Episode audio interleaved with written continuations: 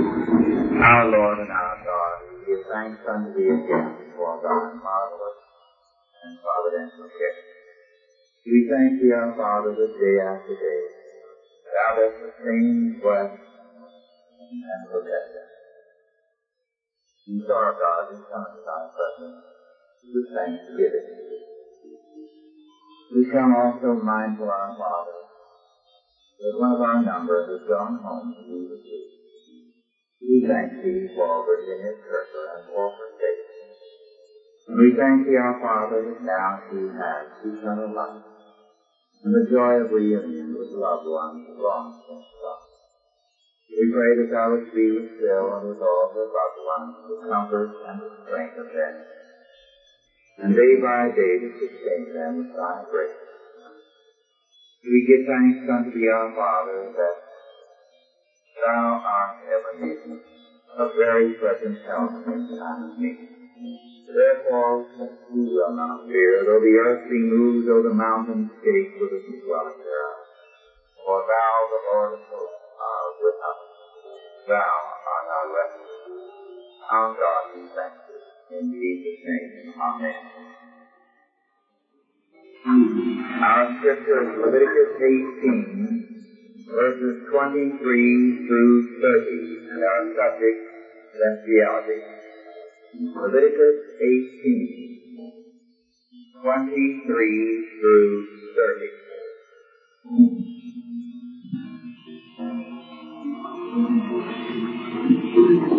Neither shalt thou lie with any beast to defile thyself therewith. Neither shall any woman stand before a beast to lie down thereto. It is confusion. Defile not yourselves, ye yourselves, in any of these things, for all these the nations are defiled, which I cast out before you. The land is defiled. Therefore I do visit the iniquity thereof upon it, and the land itself vomiteth out her inhabitants. Ye shall therefore keep my statutes and my judgments, shall not commit any of these abominations, neither any of your own nation or any stranger that sojourneth among you. For all these abominations have the men of the land done, which were before you, and the land is defiled. The land spew not you out also when ye defile it, as it spewed out the nations that were before you. For whosoever shall commit any of these abominations, even the souls that commit them shall be cut off from among their people. Therefore shall ye keep mine ordinances that ye commit not any one of these abominable customs, which were committed before you, that ye defile not yourselves therein. I am the Lord your God. The time of bestiality is cited not only in this passage, but also in Exodus 22:19 and Leviticus 20 verses 15 and 16, and in Deuteronomy 27 verse 21.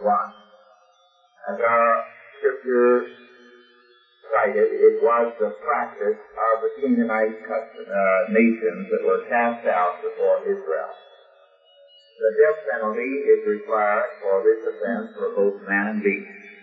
If the death penalty is not afflicted for this and for other perversions, the land is polluted, and the earth God declares promised out the degenerate people.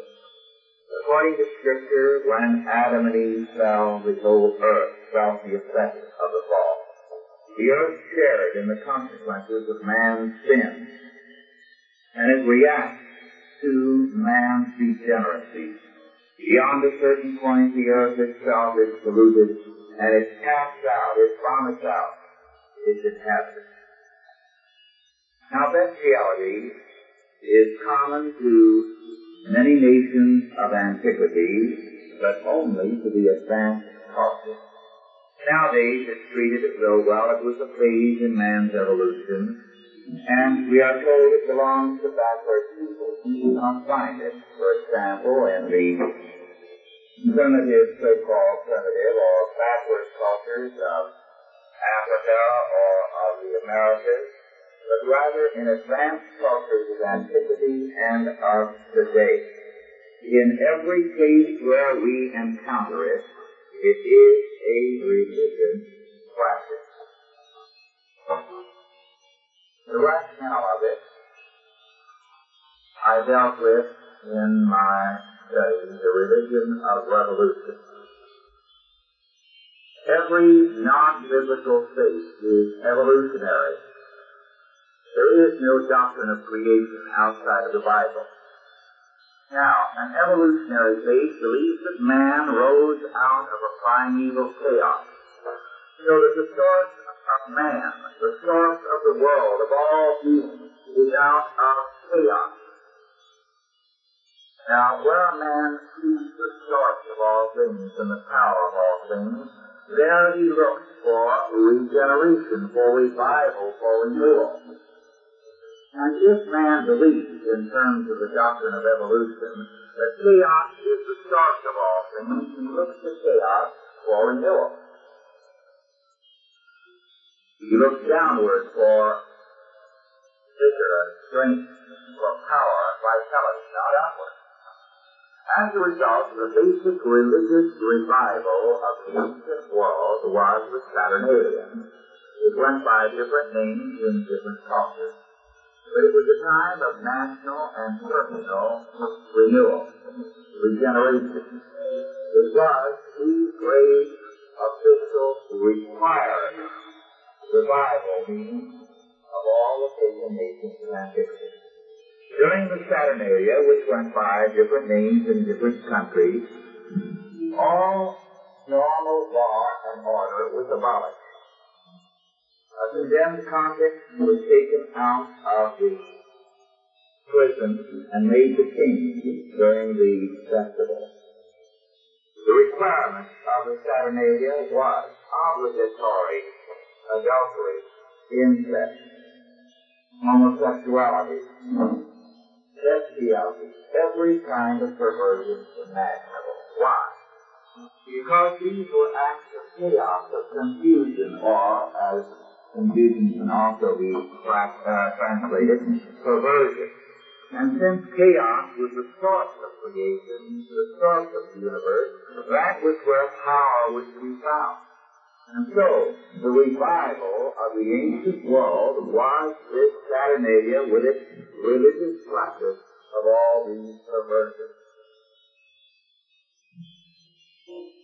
As a result, as a apostate man in the ancient world developed his culture and his religion, he developed bestiality as a religious right. So we find it only in the advanced civilization. Their position is watching. If God is God, and God indeed, as Scripture declares, created heaven and earth and all things therein, then man must look upward to God for regeneration, for guidance, for strength. And man must then conform himself to God's law word. But if chaos is ultimate, and all things evolve out of chaos, then man must look downward to chaos for his strength and for his regeneration. Bestiality was thus important to develop paganism. It was not, as I have already stated, found in the simple backward tribe.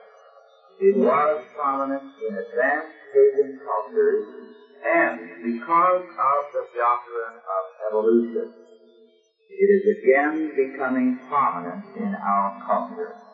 It is practiced as a matter of principle in a variety of groups. It is still of, but increasingly, books are written to advocate this practice, and these books, unfortunately, are written by doctors and psychiatrists. It is increasingly promoted in literature, and now also in some movies.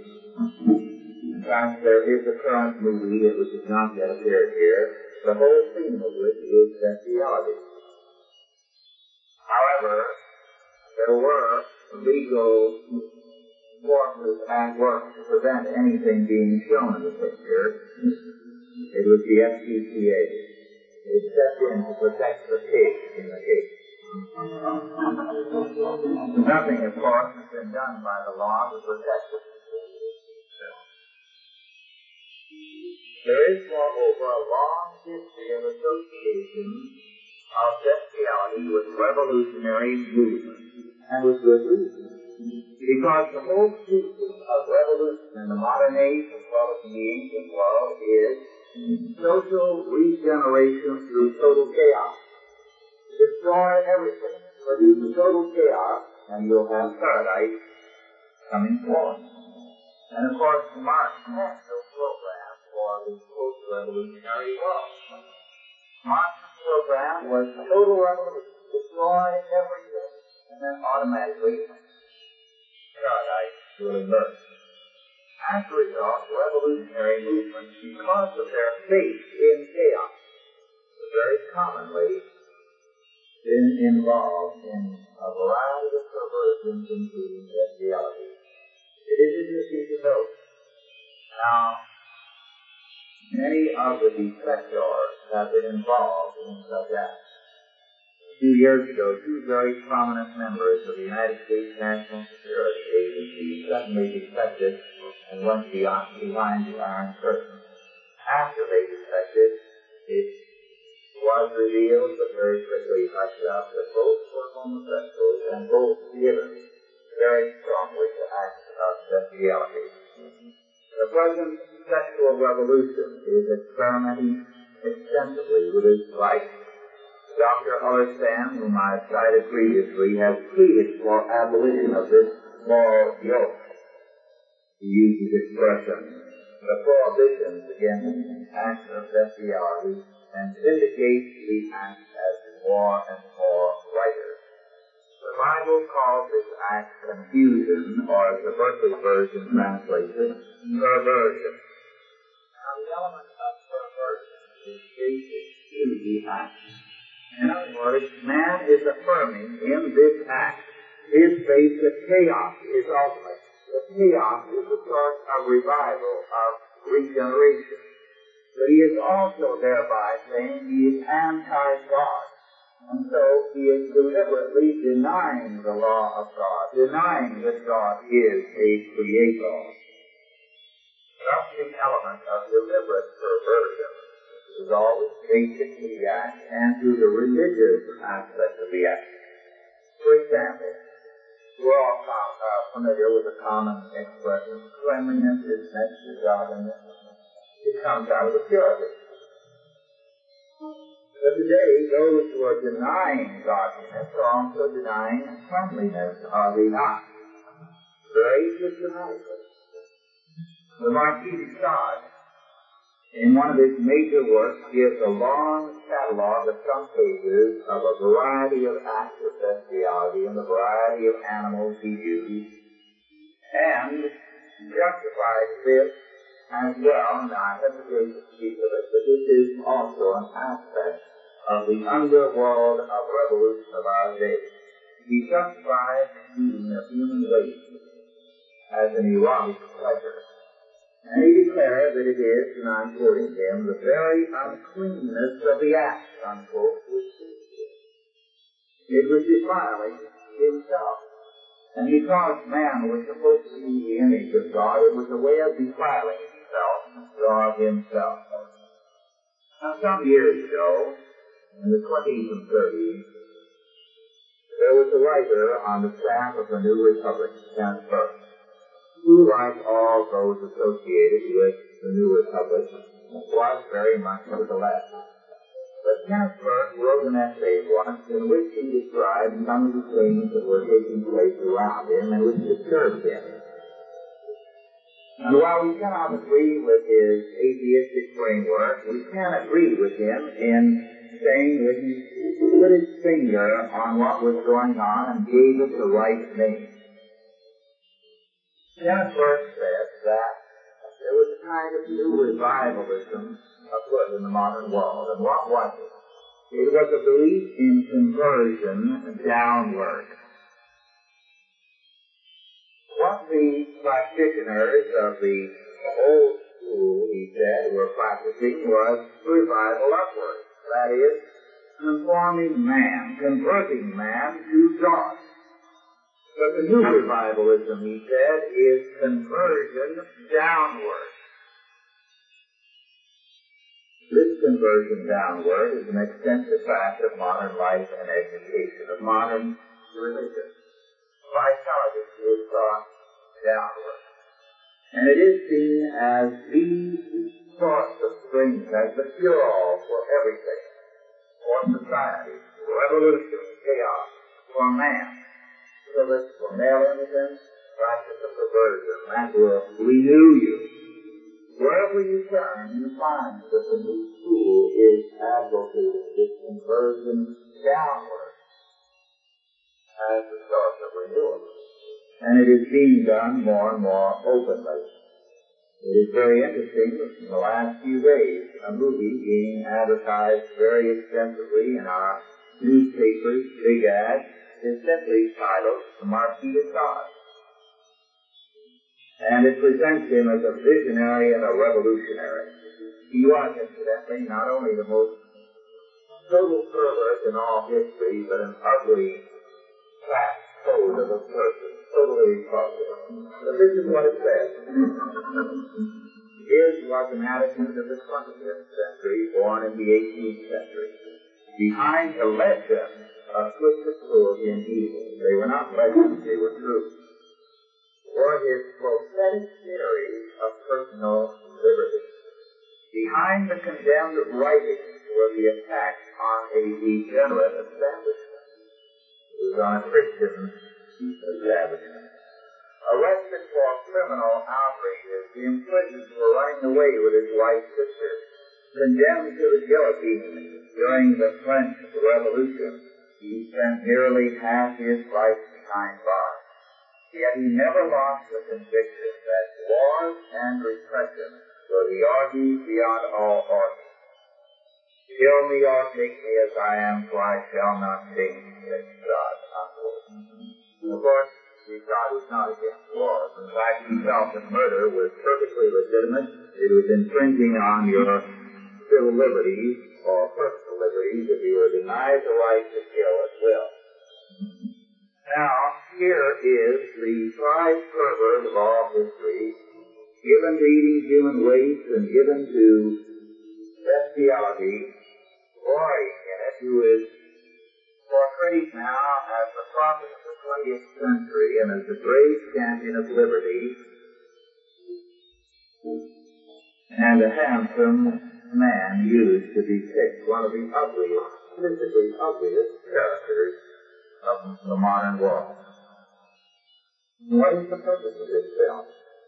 And almost any film on uh, the moody pages of the paper in the last week or two.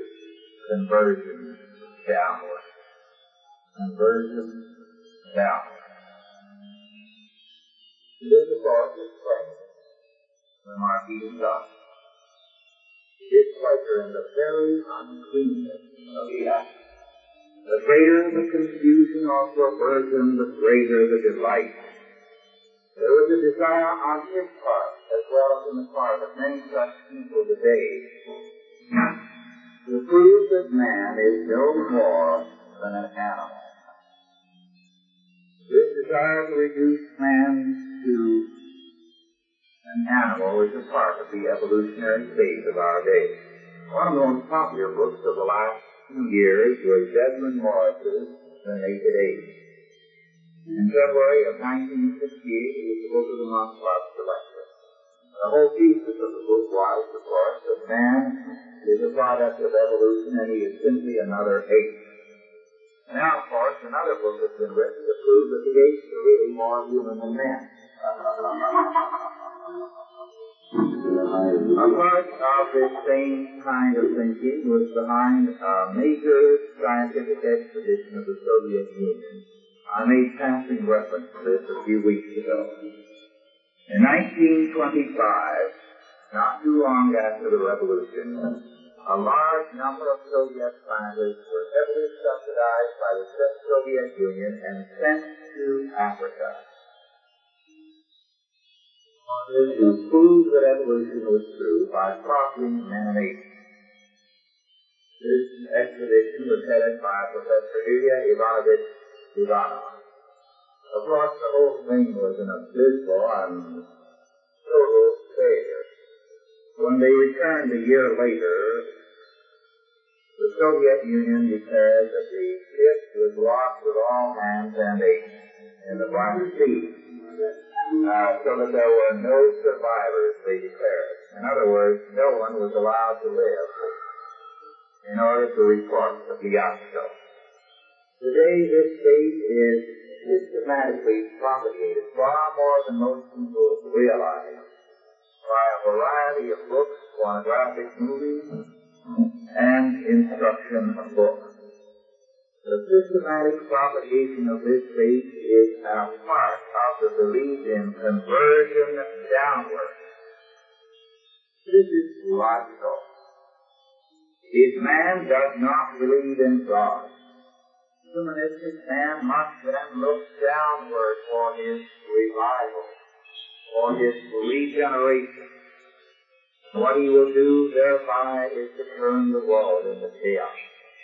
But we, in terms of God's regenerating power and His law worth, must turn ourselves in this world into conformity to God. We must look upward all the more. We must apply the law word of God to every area of life. Bring every of thought into captivity to God whether in church, state, school, or everyday life. Neither man nor society can ever stand still.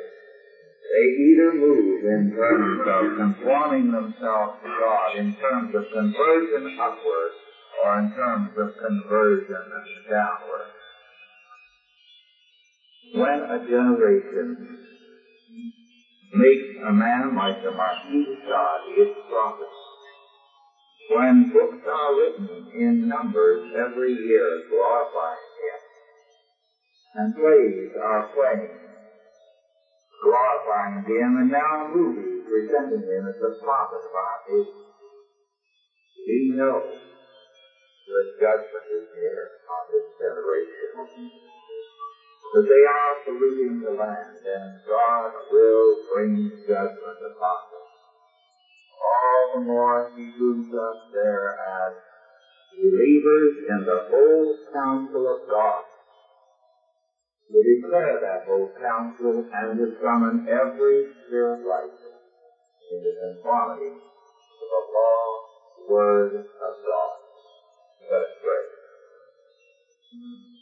Almighty God, our Heavenly Father, we give thanks unto Thee for Thy sovereign we thank thee that thou art on the throne, and that thy judgment is sure. We thank thee, our Father, that thou who didst cast out the Canaanites and didst bring judgment upon the Roman Empire, Babylon and Assyria of old, thou art unchanged Thine arm has not become shortened, nor thy power diminished. Our God, we await thy judgment. Strengthen us and prepare us, our Father, the difficult days ahead for the ancestors and these that we may bring ourselves and our institutions, our families, everything into conformity to thy law so that the kingdoms of this world might become the kingdoms of our Lord and Christ. Us for this purpose, we see in Jesus' name. Amen.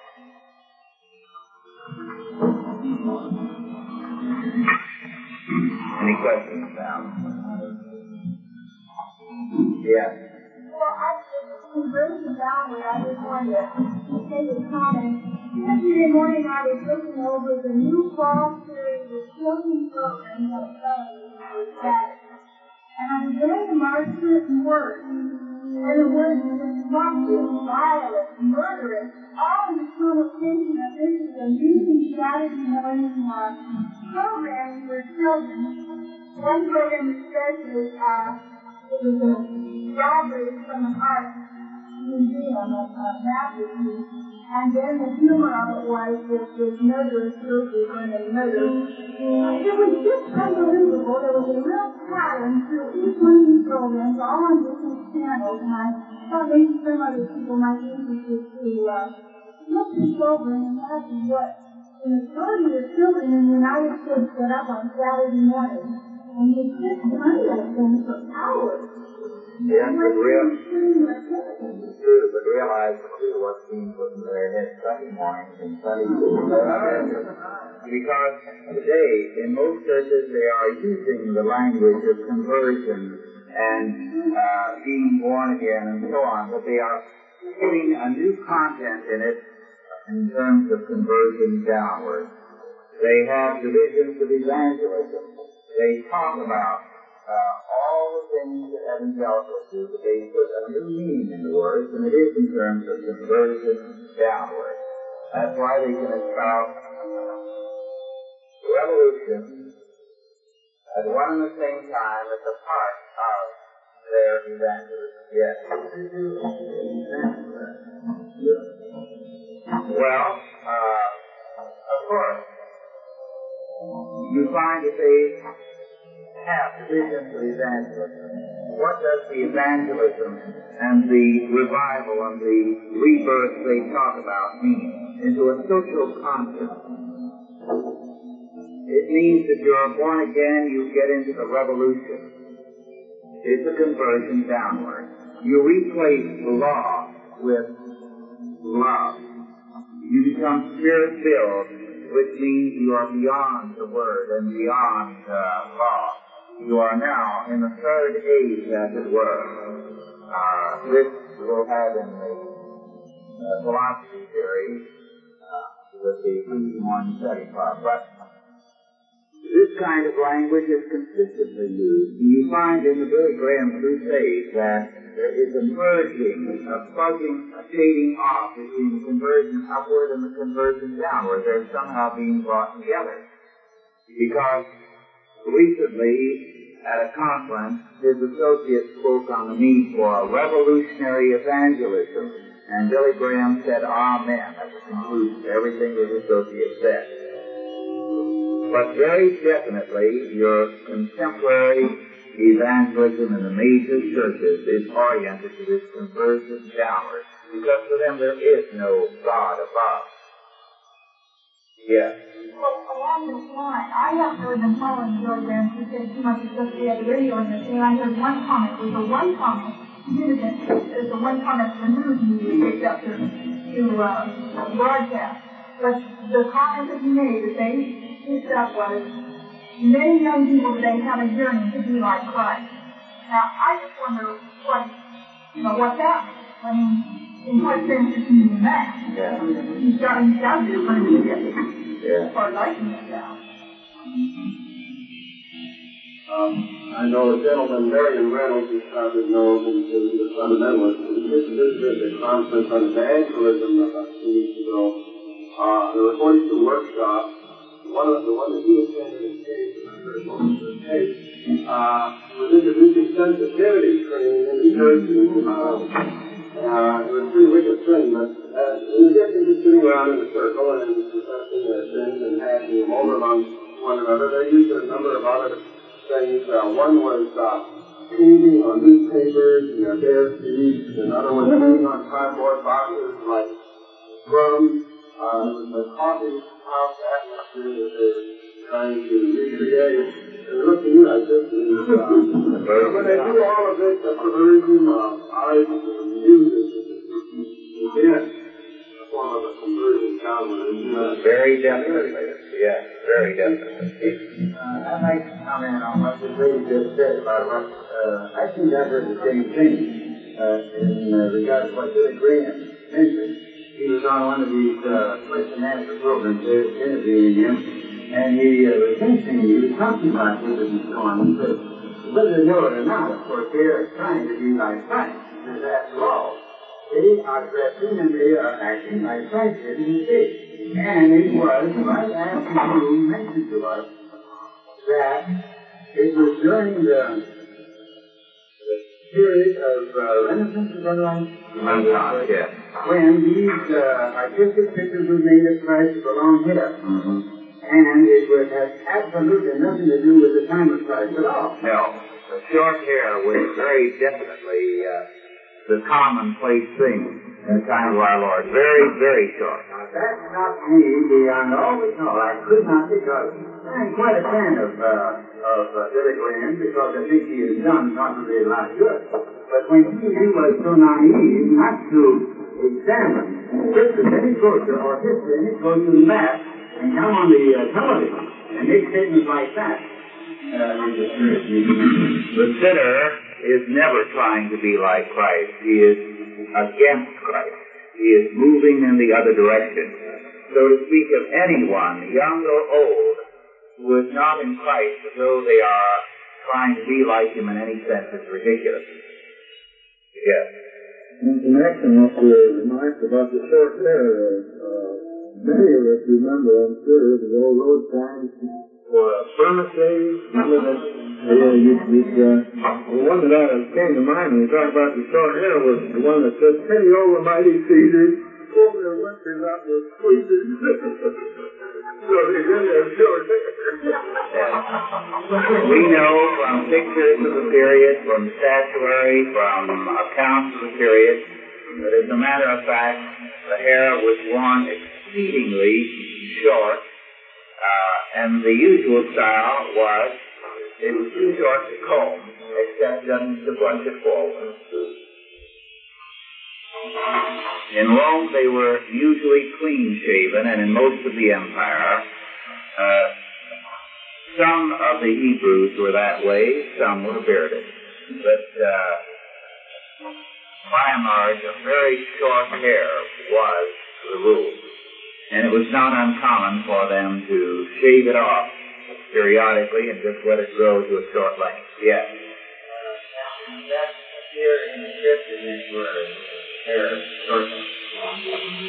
No, it does not. It's just that we know from so many, many things that this was generally the rule of the day.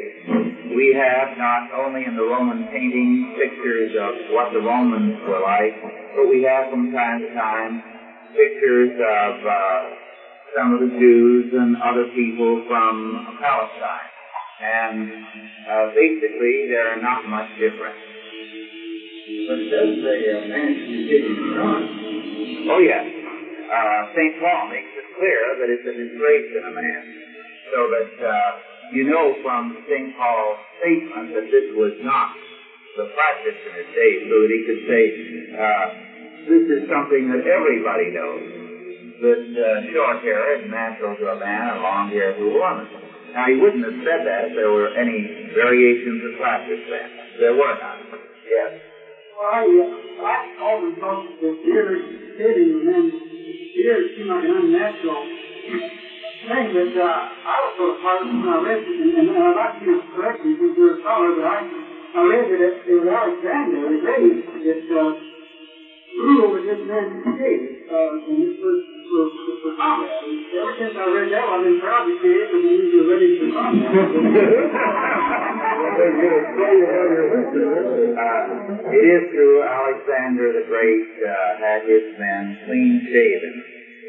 Uh, I think partly it was personal preference on his part, and partly he used the excuse that in battle no one can grab your beard. Well, if they're close enough to grab your beard, then stab you, uh, they're too close anyway. You don't let anyone get that close so that he can do it. He used that excuse.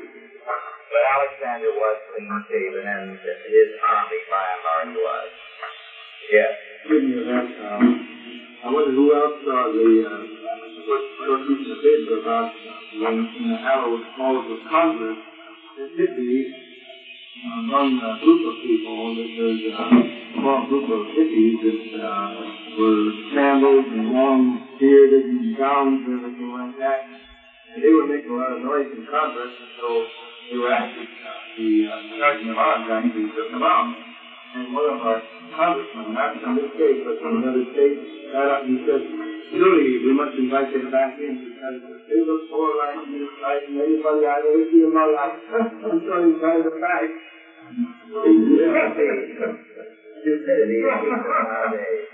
Yeah.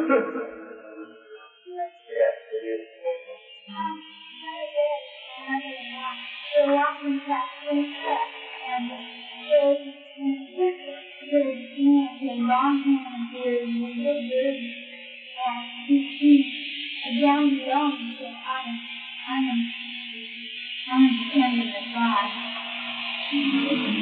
Well, this is the kind of life we have increasingly promised. You see, as I pointed out some time ago, the Joachimite movement, which began in the latter part of the Middle Ages under the leadership of the Abbot Joachim of Flora, propagated an idea that is increasingly popular in our age. And the thesis of the abbot Joachim was that the history of the world could be divided into three ages. The first was the age of the Father and of the Law, the Old Testament. The second was the age of the Son and of grace.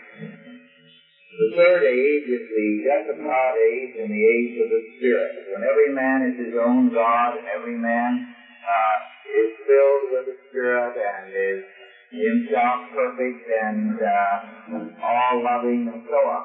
Now, this age mentality has infected uh, every aspect of our life today. It is apparent in Hegel's philosophy uh, of 170 years ago, and it infected Karl Marx, it infected the churches, so that the churches, uh, well, you have the Pentecostal movement, which in its early days was quite vocal about being anti-scripture. you weren't bound by the letter, you were filled with the Spirit. And of course, uh, even evangelicalism is very largely infected by this belief that it has to be beyond the law. We're in the realm of the Spirit, in the age of the Spirit, and what we need is a spirit-filled kind of religion, which somehow, somehow is above and beyond Scripture. And it's above and beyond the daily responsibilities that God lays upon us. It's a demonic thing.